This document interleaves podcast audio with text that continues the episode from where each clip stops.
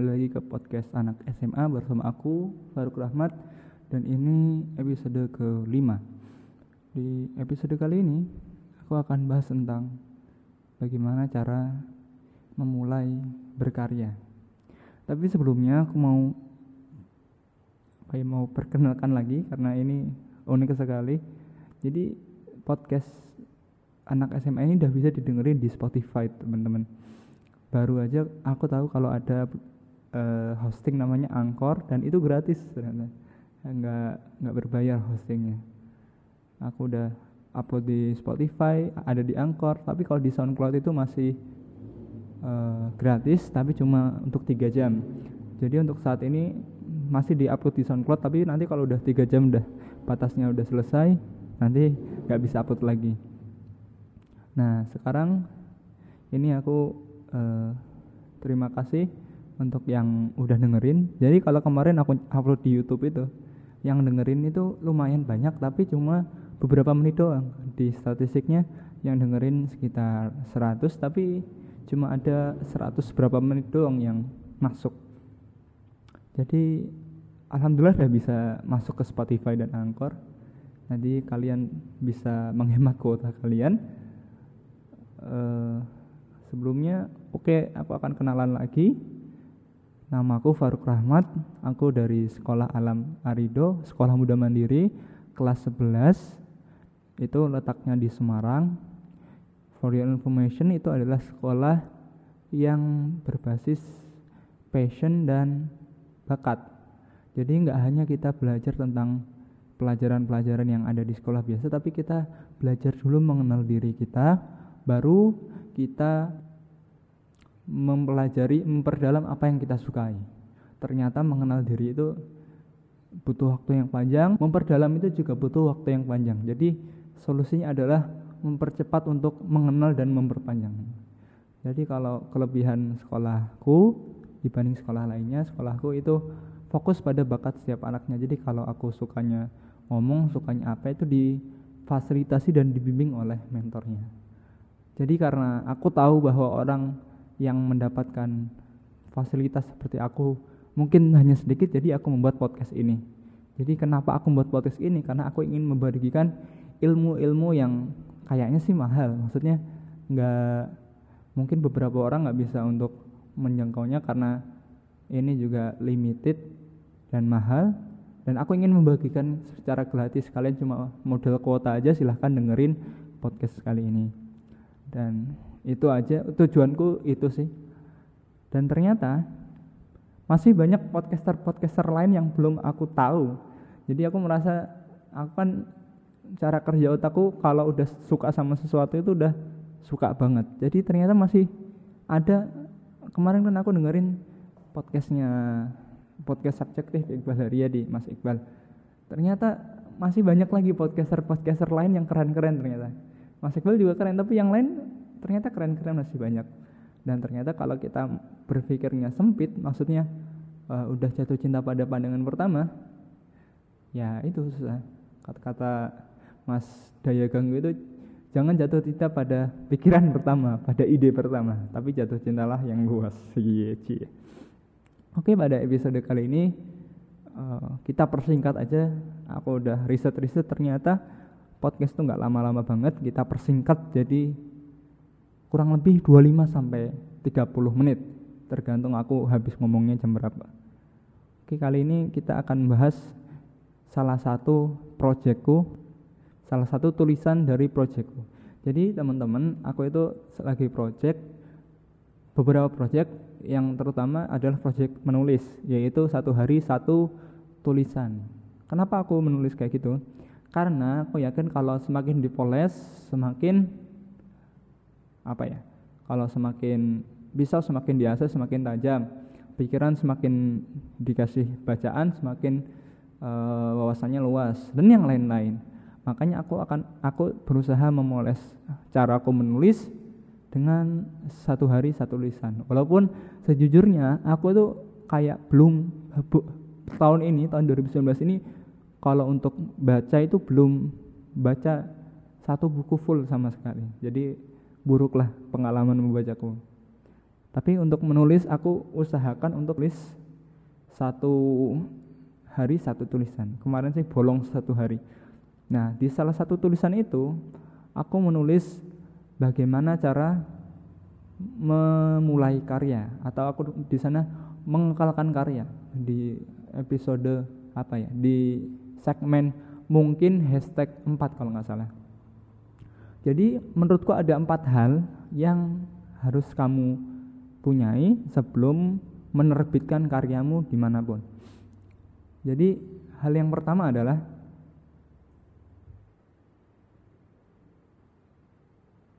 cek cek. Lulu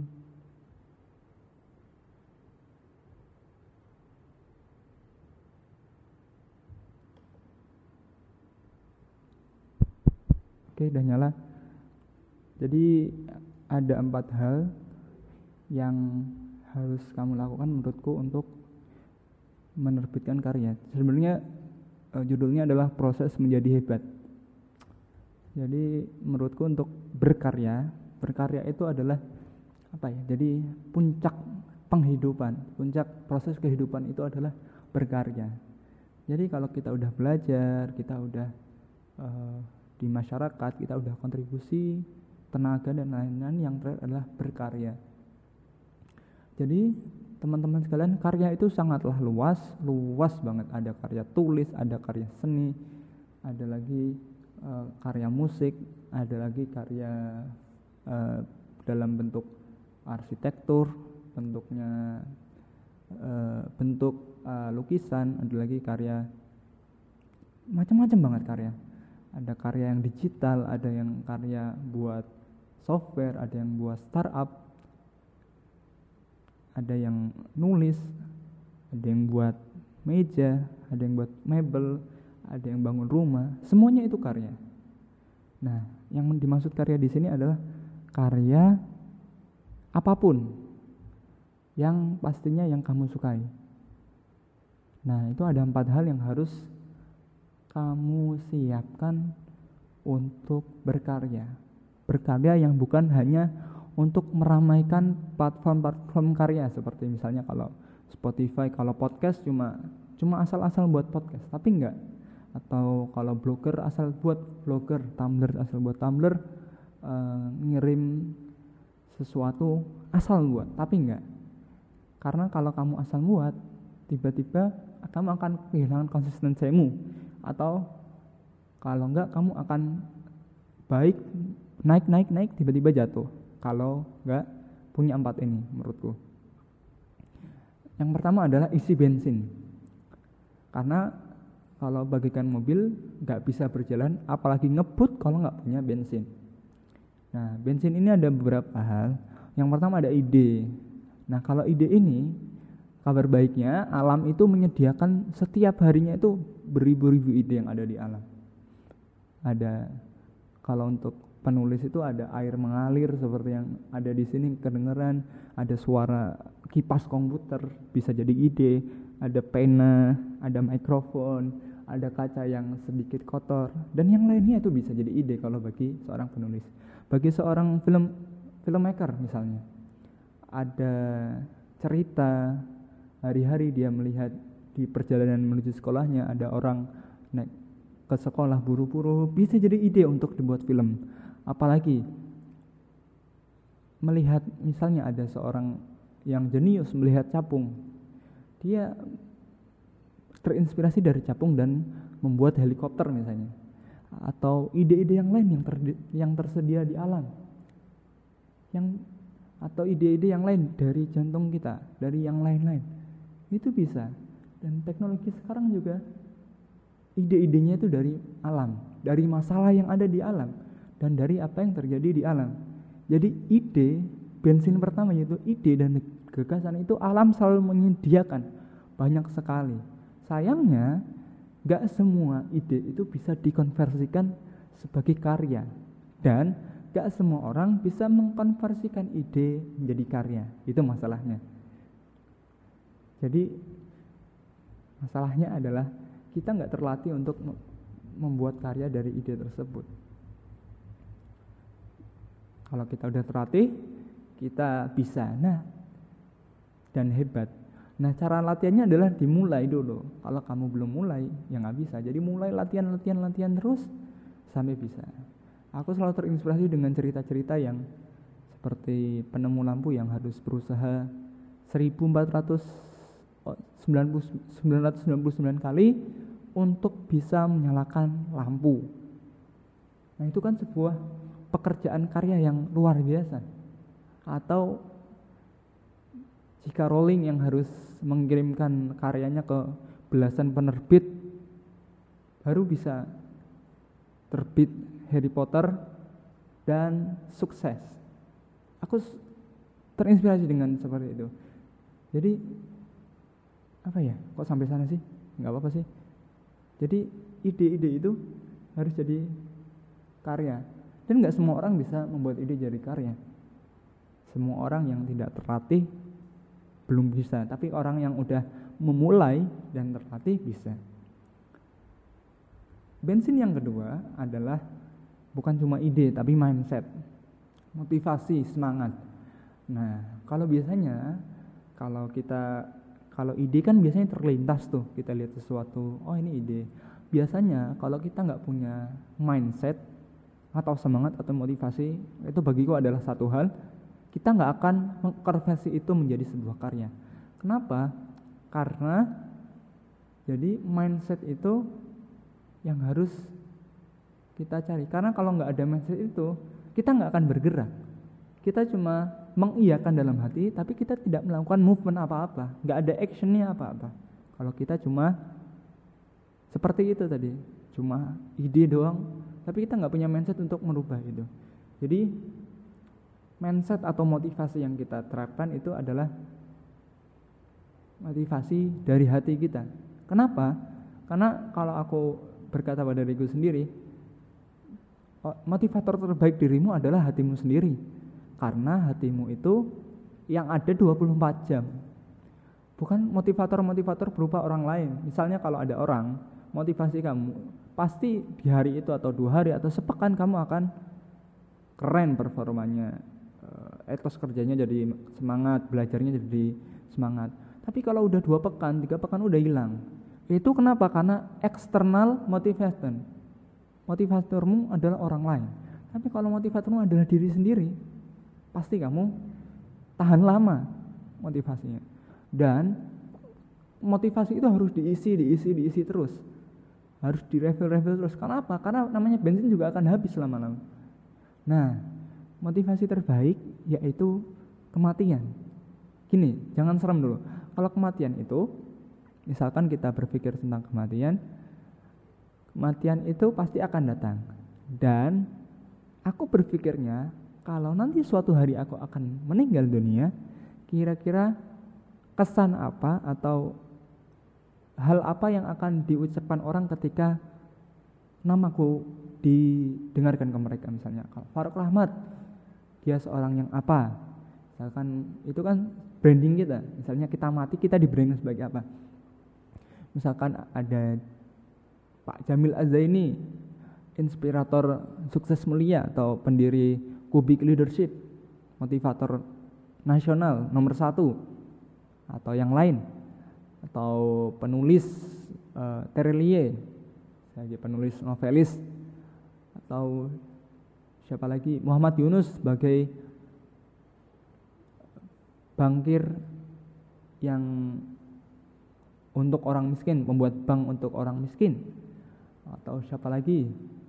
Dan yang lain-lain. Kenapa? Karena kita karena aku pribadi mau mati sebagai seorang yang dikenal orang lain nggak apa-apa sekarang belum dikenal tapi yang penting aku mati udah dikenal orang lain misalkan punya karya nah karena apa? Karena cukup dengan kematian itu kita menjadikan mesin kita terus berjalan. Mesin kreativitas kita terus berjalan. Asik. Nah, jadi ada dua, tadi ada dua bensin yaitu bensin bensin ide dan bensin berupa mindset. Kalau ide itu berarti kita e, disediakan oleh alam ide yang sangat banyak. Mindset itu kita hadirkan sendiri. Maksudnya mindset itu nggak dikasih oleh Allah secara apa ya, secara blek, langsung dikasih ke kamu kayak kamu punya hidung kamu punya mata itu dikasih kalau mindset itu harus kadang-kadang harus kamu cari dan kalau kamu nemunya yang salah itu yang bahaya makanya ini tak bilangin mindsetmu adalah apa ya mulai dari akhir kalau kata motivator mindsetmu adalah kematianmu kalau kamu mau mati dianggap sebagai seorang maka kamu adalah mati yang baik kemudian yang kedua adalah mulai aja. Poin yang kedua adalah mulai aja. Kalau kamu berbuat sesuatu, kalau kamu mulai mau mulai karya ada, mulai aja. Kenapa? Biasanya sih kalau dulu aku, aku tuh menunggu karyaku bagus di mataku sendiri baru aku mau ngeposting ke blog blogger pasti dia.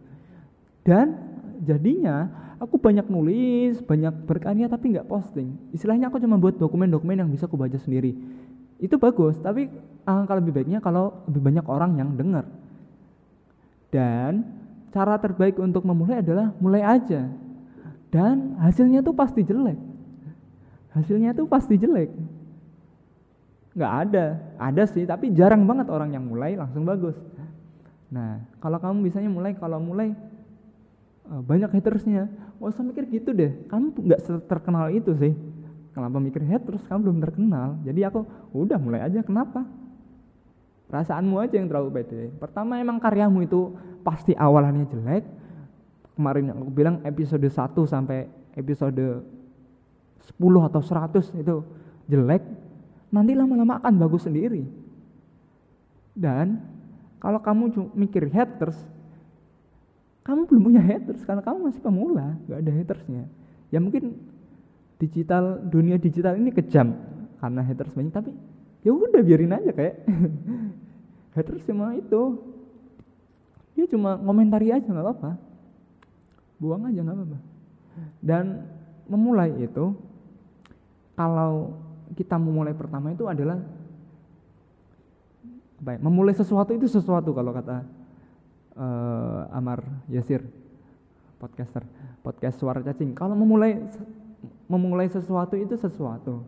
Jadi memulai itu udah hal yang luar biasa bagi aku. Kalau kamu udah mulai buat podcast, kamu udah mulai nulis, kamu udah mulai nerbitin foto, kamu udah mulai uh, freelance ke mana-mana, kamu udah keren. Nah, mulai itu nanti akan uh, sama dengan apa akan berhubungan dengan poin berikutnya adalah tiga lingkungan yang aman. Di sini maksudnya lingkungan yang kondusif. Kalau kamu berkarya di lingkungan yang nggak kondusif, pasti kamu akan berkarya cepat selesainya. Misalnya kamu nulis di teman, misalnya nggak punya teman-teman yang suka nulis juga nih, kamu akan cepat kelar karena kamu sendirian. Bayangin deh orang jamaah sendirian sama orang sendirian sama orang berjamaah kan kekuatan berjamaah. Kalau dibully bareng-bareng ya kuat. Kalau sendiri mungkin nggak kuat, tapi kalau bareng-bareng kuat. Makanya lingkungan yang aman, lingkungan yang kondusif itu lebih apa ya lebih menguatkan kita karena apa kalau karena dalam proses memulai episode 2 tulisan ketiga eh, posting keempat dan yang lain-lain itu beberapa emang mulai ada sindiran-sindiran tapi dengan adanya komunitas dengan adanya organisasi atau itu kamu disindir tapi lebih aman. Karena mereka juga memberikan haters mereka juga haters tapi secara halus. Maksudnya mereka komunitas itu memberikan kamu kritik tapi secara halus. Bedanya dengan audiens umum adalah mereka memberikan kritik dengan cara yang kasar. Kadang-kadang orang tuh nggak menerima kasar. Jadi kalian masuk ke dalam sebuah komunitas atau apa yang kalian sukai dari kar karya yang kalian inginkan nah Tadi sampai mana coba? Nah, di di dalam komunitas itu juga kalian bisa menjadikan apa ya? lebih kuat untuk mulai berkarya. Jadi kalau awal-awalan itu mungkin dari uh, setahun pertama atau bahkan dua tahun pertama, tiga tahun pertama kalian harus merasakan bahwa membuat sesuatu yang tanpa dibayar. Nah itu sesuatu yang kalau nggak nggak bareng-bareng itu susah. Nah dalam komunitas itu e, mungkin teman-teman yang lain udah ada dapat freelance atau dapat apa tapi kalau kita belum kan kita masih sama-sama satu komunitas jadi masih aman lah yang ketiga itu lingkungan yang aman. Nah yang keempat ini adalah konsisten. Jadi kalau istiqomah itu emang susah. Kalau kata orang bola itu mempertahankan gelar itu lebih susah daripada meraih gelar. Ya nggak sih? Iya sih kalau aku lihat uh, jarang sih ada tim yang uh, juara juara juara terus dalam musim-musim berikutnya. Jadi kalau misalnya karyamu udah mulai bagus audiensnya mulai luas followersnya makin banyak uh, udah punya misalnya udah punya target market untuk uh, kamu membagikan opinimu eh tiba-tiba kualitasnya turun eh jarang upload eh tiba-tiba vakum beberapa saat itu berarti konsistensimu lagi turun. Nah itu kembali kita harus ngisi bensin lagi dari awal ngisi bensin berupa apa tadi mengingat itu mengingat akhir kita mengingat mati kita mau di mana apakah kita sudah sampai tujuan kita pada akhir atau belum kalau misalnya belum ya kita ngisi bensin dan kita mulai lagi dan yang paling keren menurutku adalah orang yang ketika udah berakhir, ketika udah meninggal, karyanya itu malah makin semakin dikenal. Followersnya itu semakin banyak ketika dia meninggal. Bahkan dia semakin didoakan, semakin dibicarakan kebaikannya oleh banyak orang ketika dia meninggal. Contohnya uh, Nabi Ibrahim. Nabi Ibrahim itu pas dia masih hidup, followersnya cuma dikit doang, nggak ada, mungkin ratusan lah followingnya dikit doang jadi yang kenal emang zaman dulu kan dikit orangnya dikit jadi yang uh, yang mengikuti Nabi Ibrahim juga dikit pengikutnya juga dikit tapi semakin ke sini bayangkan yang doain Nabi Ibrahim banyak banget banyak banget bahkan saat Nabi Ibrahim meninggal followersnya makin naik naik naik dan akan terus naik maka itulah dia karya yang paling keren yaitu naik, naik, naik sampai walaupun sudah mati, walaupun sudah meninggal dunia tetapi tetap naik. Itu dia yang aku inginkan. Ada siapa lagi yang karyanya akan naik, naik pas bahkan saat dia telah meninggal. E, nabi-nabi pasti orang biasa, mungkin misalnya yang buat buku atau yang nulis sebuah teori. Misalkan ada filsuf misalkan filsuf filsuf Yunani kan ceritanya filsuf Yunani itu dulunya bukan kaum yang terkenal dia menulis sesuatu terus pas zamannya itu nggak terkenal tapi sekarang menjadi terkenal. Terkenal. Semakin dia meninggal semakin lama semakin terkenal. Atau orang-orang zaman sekarang yang menciptakan buku misalnya pendiri Apple atau yang lain-lain yang ketika dia meninggal malah dia semakin terkenal. Ketika dia meninggal maka dia semakin tinggi namanya. Itu yang aku harapkan. Dan yang pasti aku Faruk belum. Sampai ke empat kali itu itu masih bagiku masih sulit banget. Masih nggak kebayang lah kapan aku kapan aku, aku mati kan nggak tahu. Tapi saat aku mati aku berada di titik apa aku juga belum kebayang pastinya. Jadi kalau kalian gimana sih? Kalau aku meyakini kalau misalkan dari teori mulai dari detik akhir yaitu kita memimpikan dulu apa yang akan terjadi di akhir hidup kita. Kalau kita memimpikan apa yang terjadi di akhir hidup kita, kita akan bisa misalnya potong-potong satu tahun buat apa, tahun depan buat apa, berikutnya buat apa dan buat apa. Nah kalau misalnya kita mulai dari kematian, kita mulai dari akhir, kita bisa akan menyongsong misalnya setahun setahun. Tapi kan masalahnya kematian itu bisa jadi lebih cepat, bisa jadi lebih lambat. Maksudnya bisa jadi uh, datang lima tahun sebelum yang berdekatan, datang 10 tahun atau bisa jadi lebih lama. Nah itu masalahnya. Nggak masalah sih, itu tantangan bagi kita. Kita mau semangat atau enggak. Jadi yang tadi yang pertama adalah isi bensin.